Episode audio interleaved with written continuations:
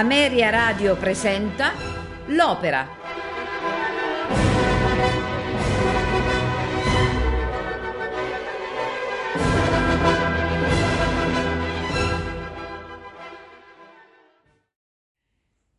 Idomeneo, anche famoso come Idomeneo, re di Creta, ossia Ilia Idamante, è un'opera seria, è il primo capolavoro serio di Mozart in lingua italiana. Il libretto, denominato Dramma per musica in tre atti, fu scritto dall'abate Giambattista Avresco ed è estratto dall'omonimo libretto di Antoine Dancet per la tragédie lyrique Idomenée di André Campra. L'opera fu commissionata a Mozart dal principe elettore Carlo Teodoro di Baviera nel 1780 per farla rappresentare in forma privata nella residenza di Monaco di Baviera, il teatro di corte di Monaco di Baviera nella stagione di carnevale dell'anno successivo. L'autore del libretto, appunto Giambattista Varesco, era il cappellano di corte dell'arcivescovo di Salisburgo. La composizione però fu laboriosa e comportò numerose modifiche a causa della prolissità del libretto, secondo almeno quanto riferì lo stesso Mozart. Le prove si svolsero tra l'8 novembre del 1780 e il 22 gennaio del 1781. La prima rappresentazione ebbe luogo il 29 gennaio del 1781. Mozart era preoccupato per la resa degli interpreti Temeva in particolare che il castrato dal prato non arrivasse a finire l'aria e definì Anton Raff, il tenore che interpretava Idomeneo, una statua. Fu invece soddisfatto dell'orchestra di Mannheim, che trovò favolosa, soprattutto i fiati, e per la quale aveva composto una partitura di straordinaria ricchezza timbrica, che per un'altra orchestra sarebbe risultata difficilmente eseguibile. Il debutto fu senza ombre, l'ombra fu osannata e fu eseguita per tre sere, sebbene la sera della prima fu lanciata una coscia di fagiano da uno dei palchetti addosso a Mozart che dirigeva l'orchestra. Nonostante l'apprezzamento del pubblico della corte di Monaco, negli anni seguenti Idomeneo non conobbe tuttavia che una sola ripresa, quando il 13 marzo del 1786 fu rappresentato in concerto diretto dal compositore a Vienna, in forma privata, nel palazzo del principe Auersperg. Per l'occasione, oltre all'apporto di diversi tagli e alla sostituzione di alcuni numeri della partitura originale con altri compositori ex novo, Mozart dovette riscrivere per un tenore la parte dei Damante.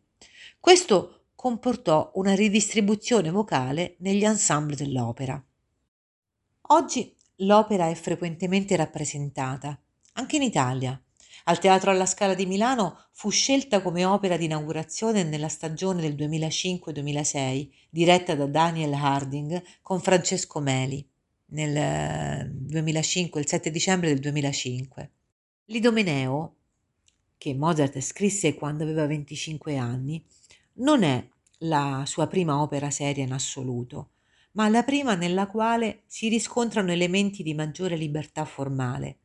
Con quest'opera Mozart mitigò in parte le convenzioni formali dell'opera di Metastasio.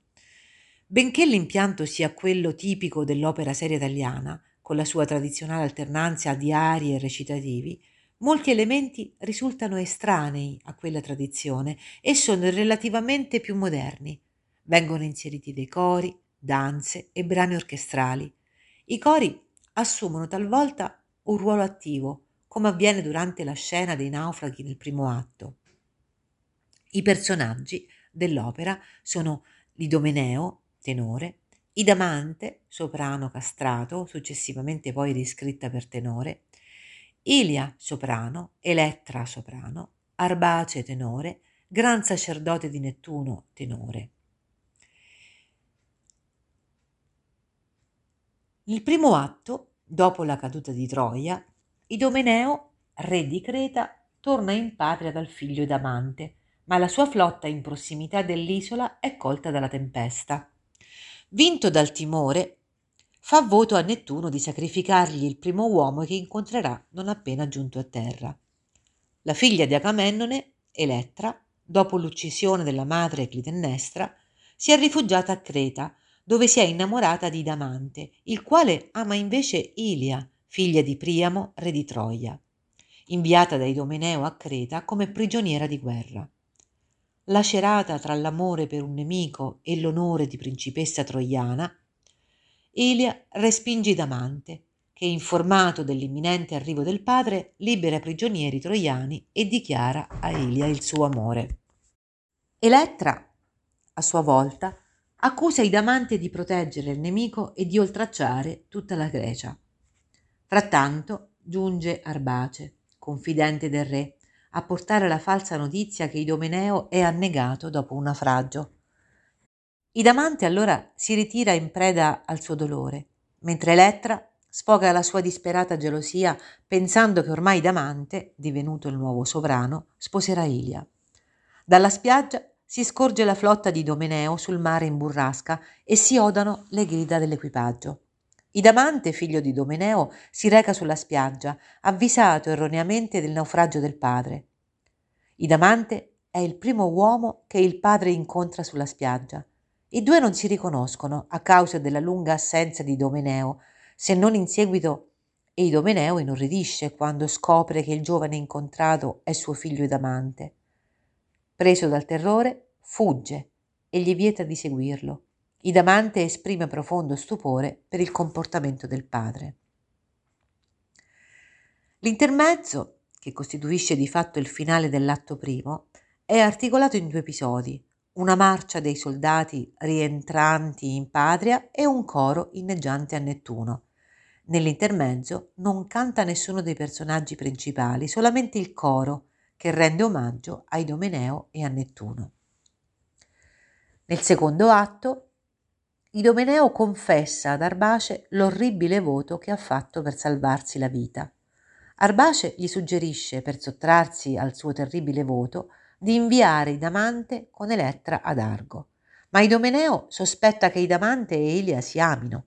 Elettra manifesta la sua gioia sentendosi ormai prossima a realizzare il suo desiderio più ardente. Al momento della partenza, nell'aria placido e il mar, Idomeneo esorta il figlio ad affrettarsi verso Argo, però Nettuno scatena una nuova tempesta e dal mare si leva un orribile mostro. Il re grida il suo sdegno a Nettuno, nell'aria ingiusto sei, gridandogli di prendersela solo con lui, non con tutta Creta. Il popolo, spaventato alla vista del mostro, si rifugia dentro Sidone. Nel terzo atto, Ilia affida ai venti il suo messaggio d'amore per Idamante, Zeffiretti lusinghieri, che le dichiara di essere deciso a cercare la morte combattendo il mostro. Ilia, commossa, gli confida il suo amore. Giungono Idomeneo ed Elettra, e ancora una volta il re ordina al figlio di lasciare Creta per sottrarsi alla morte. Nell'aria andrò ramingo e solo. Arbace annuncia che il popolo vuole che Idomeneo confessi il suo segreto e lamenta il destino della città. Il gran sacerdote sollecita il re a compiere il voto e chiedere il nome della vittima. Il re pronuncia il nome del figlio. Nell'aria ho voto tremendo. Inizia il rituale del sacrificio, ma giunge Arbace ad annunciare che Idamante ha ucciso il mostro. Il principe ora sa tutto e si dichiara pronto a morire, ma nel momento in cui Domeneo sta per colpirlo, Elia si precipita tra le sue braccia e si offre come vittima al posto dell'uomo che ama. All'improvviso si sente la voce dell'oracolo di Nettuno. Idomeneo deve rinunciare al trono in favore di Damante che sposerà Elia e poi regnerà in luogo del padre. Elettra, furente, impreca e poi fugge. Idamante viene incoronato tra cori e danze. Con scenda amor, scenda Imeneo. La partitura di Mozart prevede l'utilizzo di due flauti, ottavino, due oboi, due clarinetti e due fagotti, quattro corni, due trombe e tre tromboni, timpani e archi, per i recitativi secchi, clavicembalo e violoncello. Questa sera ascolteremo nel ruolo di Domeneo Václav Hockman, nel ruolo di Damante Peter Schreier, nel ruolo di Lia Edith Mathens, Elettra Giulia Varadi, Arbace Hermann Winkler, Gran sacerdote di Nettuno Eberhard Buchner, la voce Siegfried Vogel. Orchestra Sinfonica di Dresda con la direzione di Carl August Lepolsboom. Buon ascolto.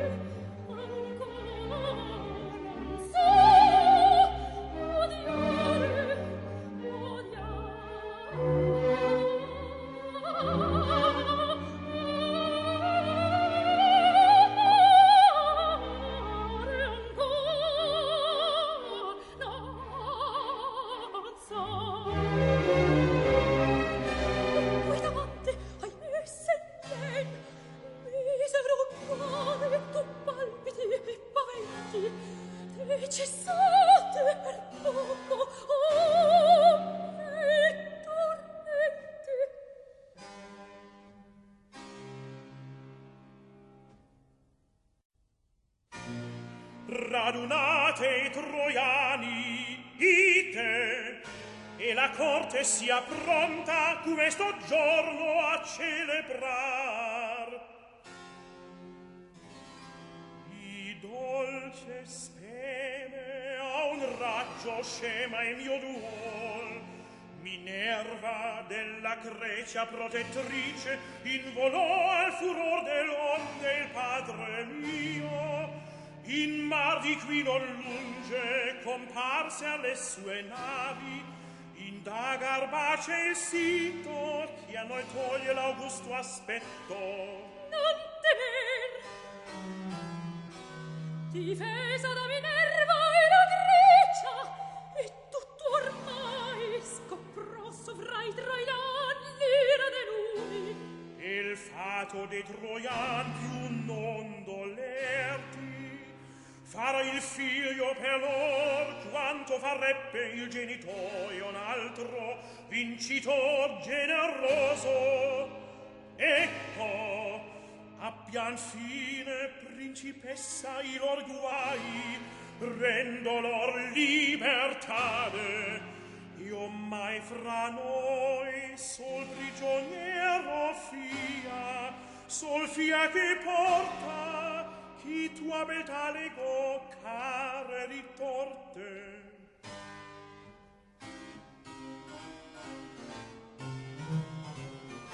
Ma l'amor mio di e rossor tu avanti In questi accenti verso fronte merario arde De pensa, pensa in avanti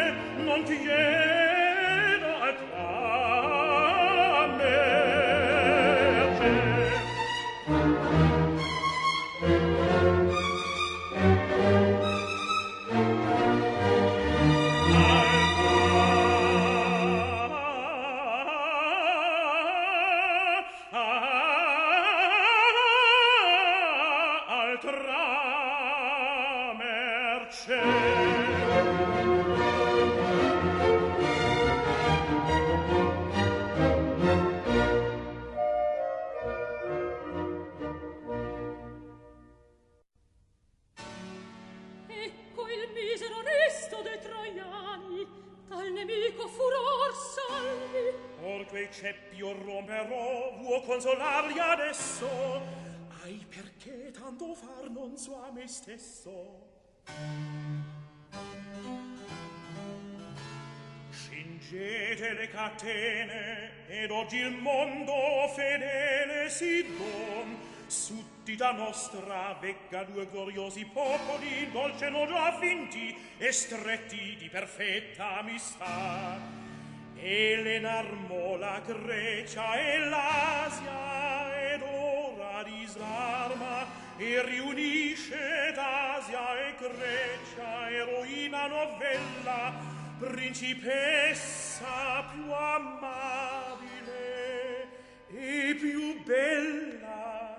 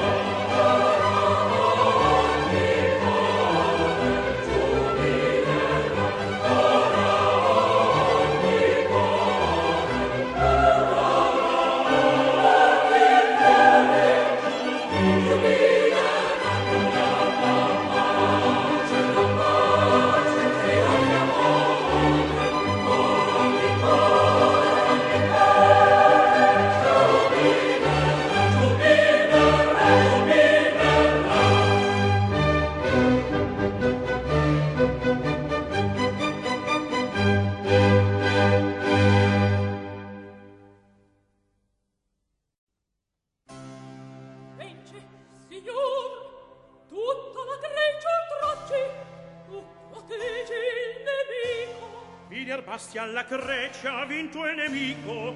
Opra di me più degna a mi rasa parecchio principessa vega il vinto felice. Arbace viene. Ma che pianto che annunzia? Mio signore che mal più terribile. Più non vive il genitor. Non vive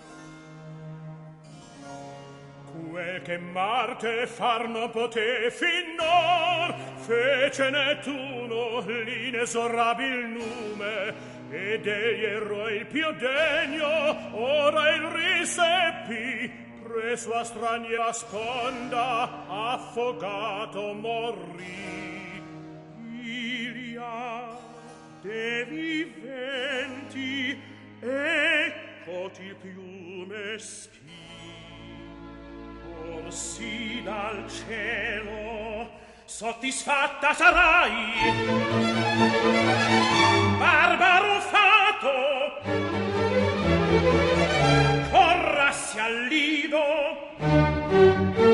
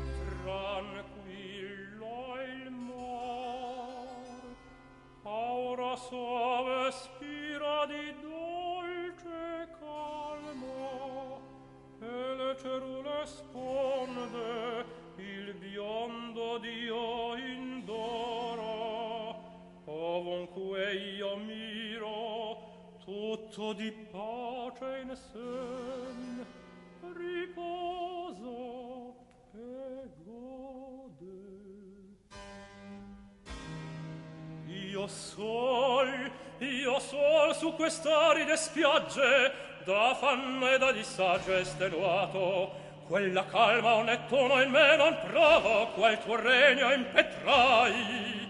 In mezzo a flotti e scioli la tua sedoto Fate lo scampo dal naufragio, chiedei, e in olocausto il primo de mortali, che qui intorno infelice s'aggiri, all'are tue pien di terror promisi. O foto insano, atroce, giuramento crudel o qual denumi mi servan cori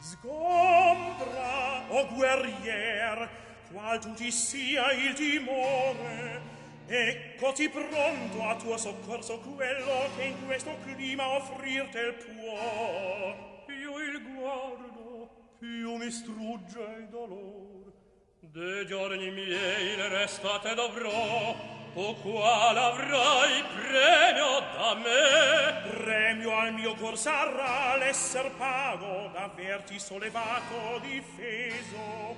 Hai troppo amico dalle miserie mie istrutto io fui a intenerirmi alle miserie altrui. Qual voce qual pietà il mio sen trahigge Misero tu che dici? Di son conte le tue sventure appien. Del lavor mio cielo il più caro oggetto in quei abisi spinto giace l'eroi domeneo estinto. Ma tu sospiri che noto il domeneo più di questo deplorabil non ve non ve chi plachi le fato suo austero che vive viveli ancor o dei torno a sperar Ah, dimmi amico, dimmi dove, dove quel dolce aspetto vita mi renderà. Ma donde nasce questo? e per lui nutri tenerezza d'amor. Ah, che egli è il padre! Oddio, parla di chi egli è padre! È il padre mio! Spietatissimi dei!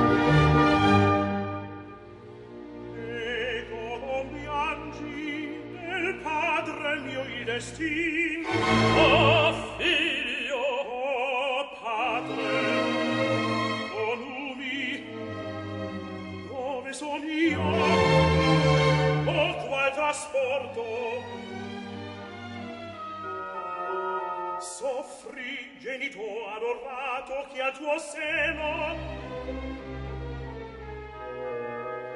E che un amplesso perché ti disperato mi fuggi. A dove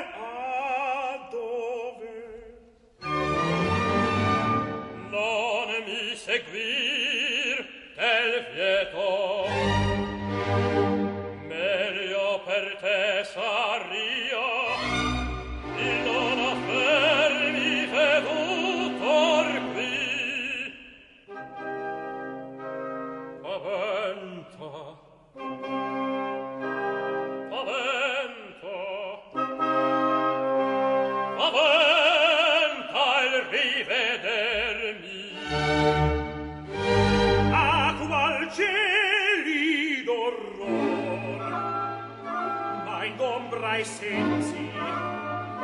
Lo vedo appena il riconosco e a miei teneri accenti in una lesin vola. Misero ingenofesi e come mai quel sdegno e meritai quelle minacce.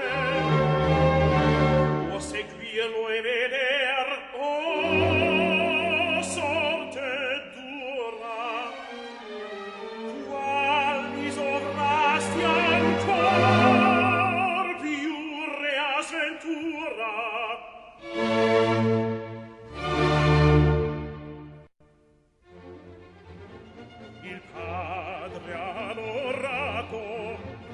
trovo e lo perdo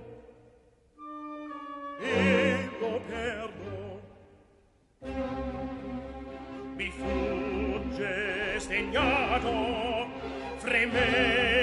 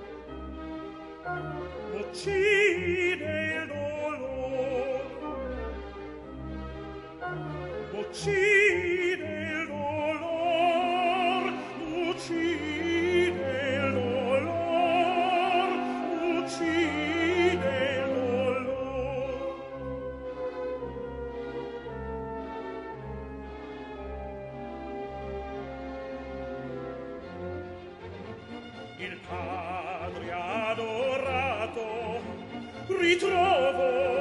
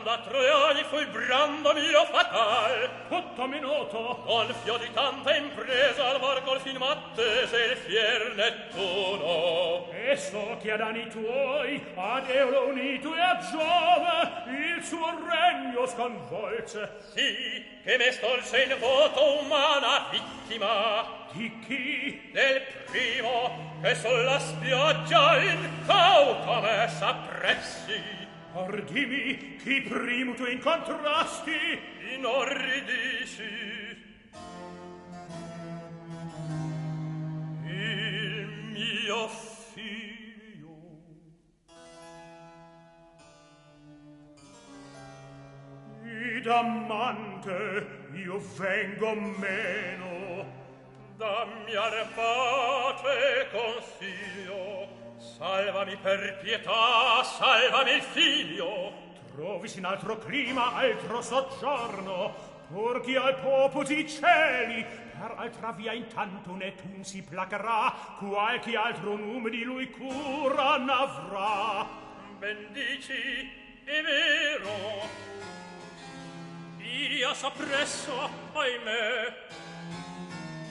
In argo e vada, e sul paterno soglio rimetta Elettra, or vanna lei al figlio fa che sian pronti, il tutto sollecito disponi, custodisci l'arcano, a te mi infido, a te dovranno, o oh caro, o oh fido arbate, la vita e il figlio, e genitore la pace.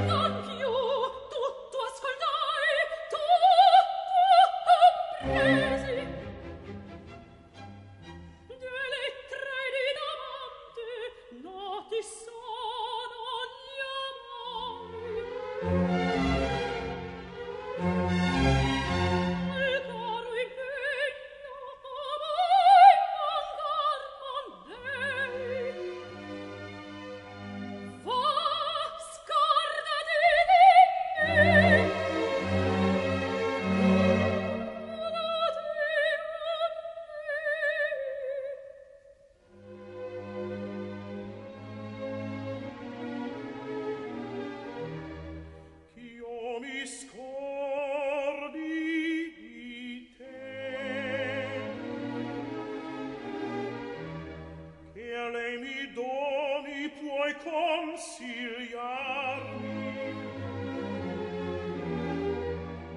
e puoi voler ch'io viva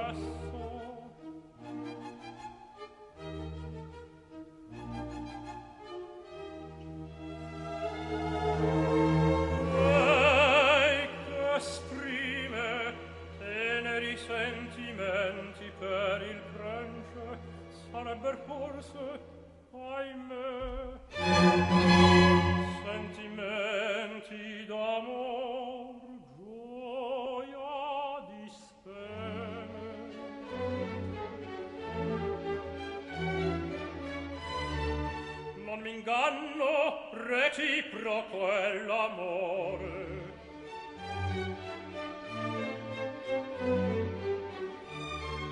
troppo i davanti a scior quelle catene sollecito tu fosti. Ecco il delitto che in te punisce il cielo.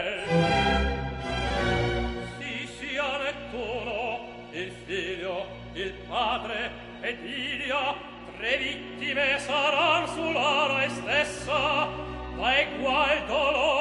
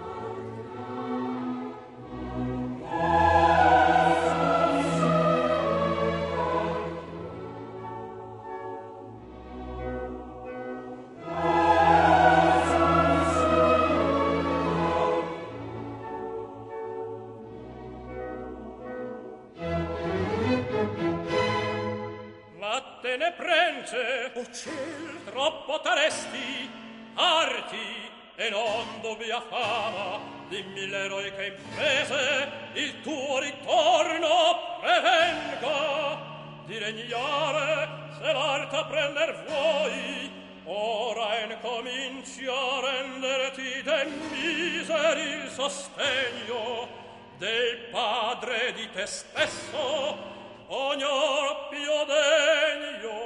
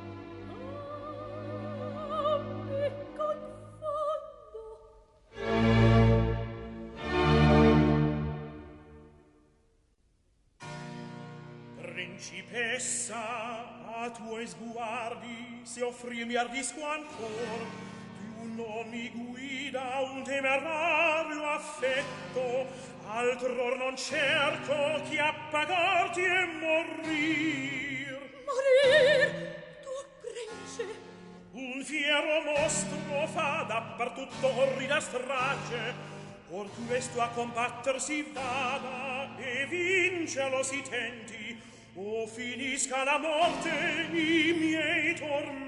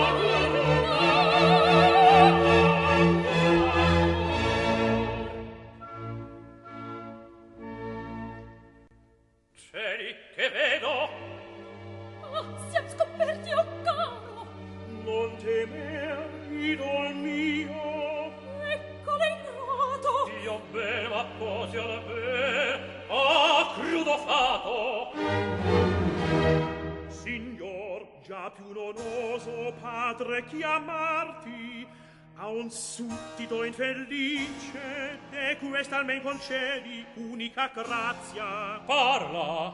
Che ne va? In che t'offesi mai perché mi fuggi? Mori e aborrisci. Io tremo, io temerei. Parti, te lo comando, fuggi il paterno lido e cieca altrove sicura sino.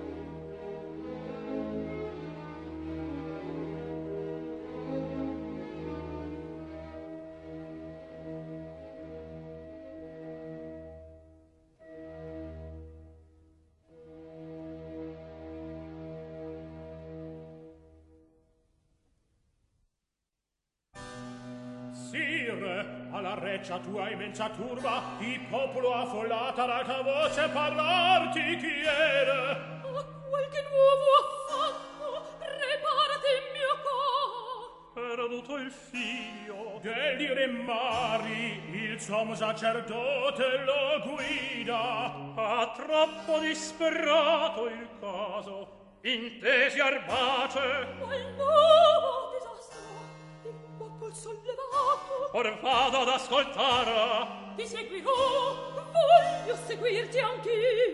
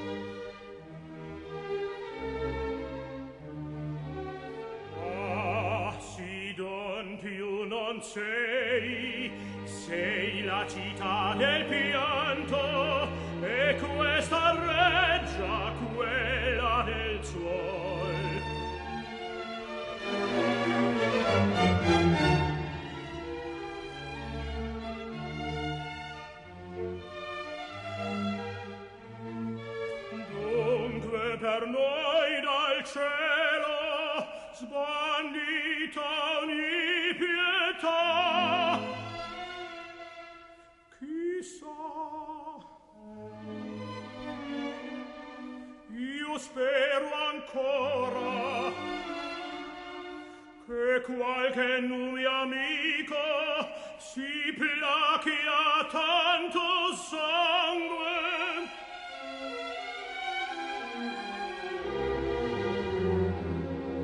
Un nome solo basta a tutti a piegar.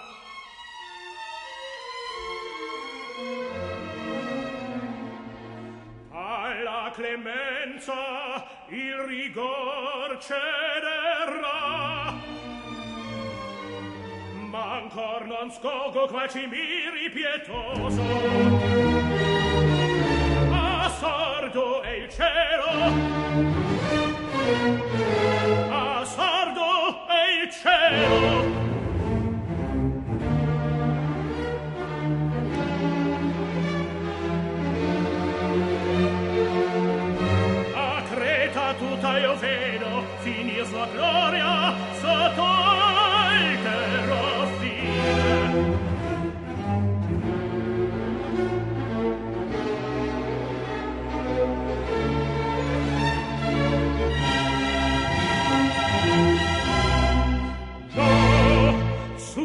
miserie prima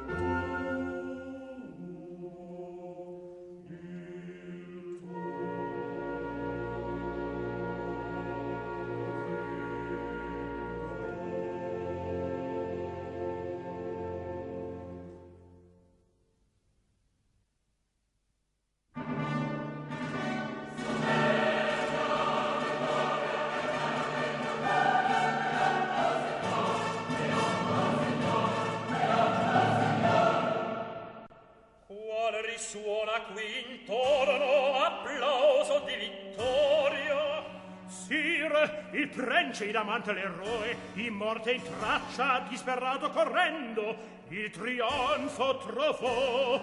Sulle pio mostro scaglio si furibondo il vince e uccise eccoci salvi al fin. Ahimè Nettuno di nuovo sdegno acceso sarà contro di noi Honor arbace con tuo dolor vedrai che idamante trovò quel che cercava e di morte gli stesso il trionfo sarà.